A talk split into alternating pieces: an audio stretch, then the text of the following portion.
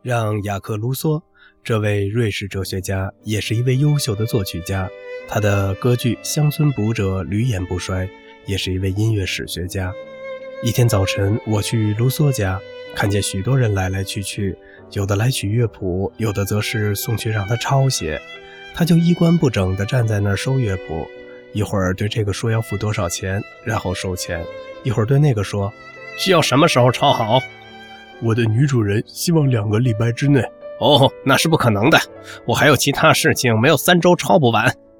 我问他为何不将才华用在更好的地方？啊哈，他回答：世界上有两个卢梭，一个富有，或者本可以选择变得富有，他任性、卓而不群、才华横溢，这是公众眼里的卢梭；另一个被迫为道良谋，这就是你眼前的卢梭。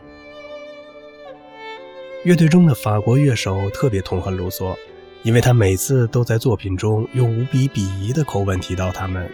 格雷特里在他的回忆录中说，当卢梭指挥他的乡村舞者排练时，总是极度傲慢地对待乐队，于是乐手把他的肖像吊起来以示报复。卢梭说：“我一点儿也不怪他们想吊死我，因为他们已经折磨了我这么长时间。”卢梭在二十岁时就开始靠音乐赚取功名了。我把姓氏卢梭的字母打乱变成索瓦，然后叫自己索瓦德·维尔纳夫。我对作曲一窍不通，却跟所有人吹嘘自己的技巧。其实我连一首最简单的饮酒歌也写不出来，但还是自称作曲家。这还不是全部呢。有人介绍我跟一位法学教授特雷托人认识，他是个爱乐者。经常在家里开音乐会，我决定向他证明我的才华，于是开始为他的音乐会创作一部作品。怎么大胆怎么写，我就在这部优秀的作品上兼职工作了两个礼拜，然后抄写了很多份到处去发，好像它是一部不朽名作。最后你可能很难相信，不过却是真的。为了让这高贵的作品锦上添花，我加上了一首脍炙人口的美妙的小步舞曲。我一学会这首小曲和它的低音伴奏部分，就大着胆子把它放在我作品的结尾处，并自信满满的宣布这是本人的创作，好像我的听众都是月球居民似的。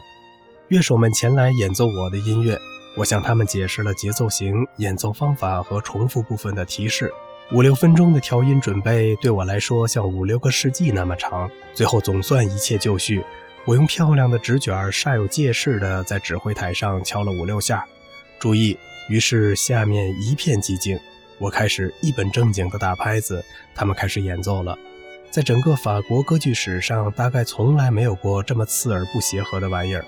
不管他们本来怎么看我假装出来的才华，这下子出来的音乐肯定比他们的任何期待都要差。乐手们笑得都喘不过气来了。观众们瞪大了眼睛，能让耳朵听不到最好，可惜做不到。那可恶的乐队简直就是在取乐，故意拉得响的，连聋子的耳膜都能震破。我居然有勇气继续指挥，斗大的汗珠直冒。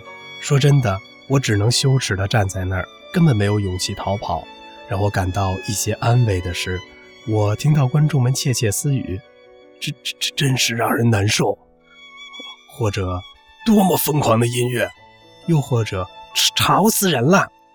可怜的让雅克，在那残酷的一刻，你大概永远想不到，将来有一天，你的音乐可以在王宫中为法国国王演出，可以引起惊奇的低语和掌声。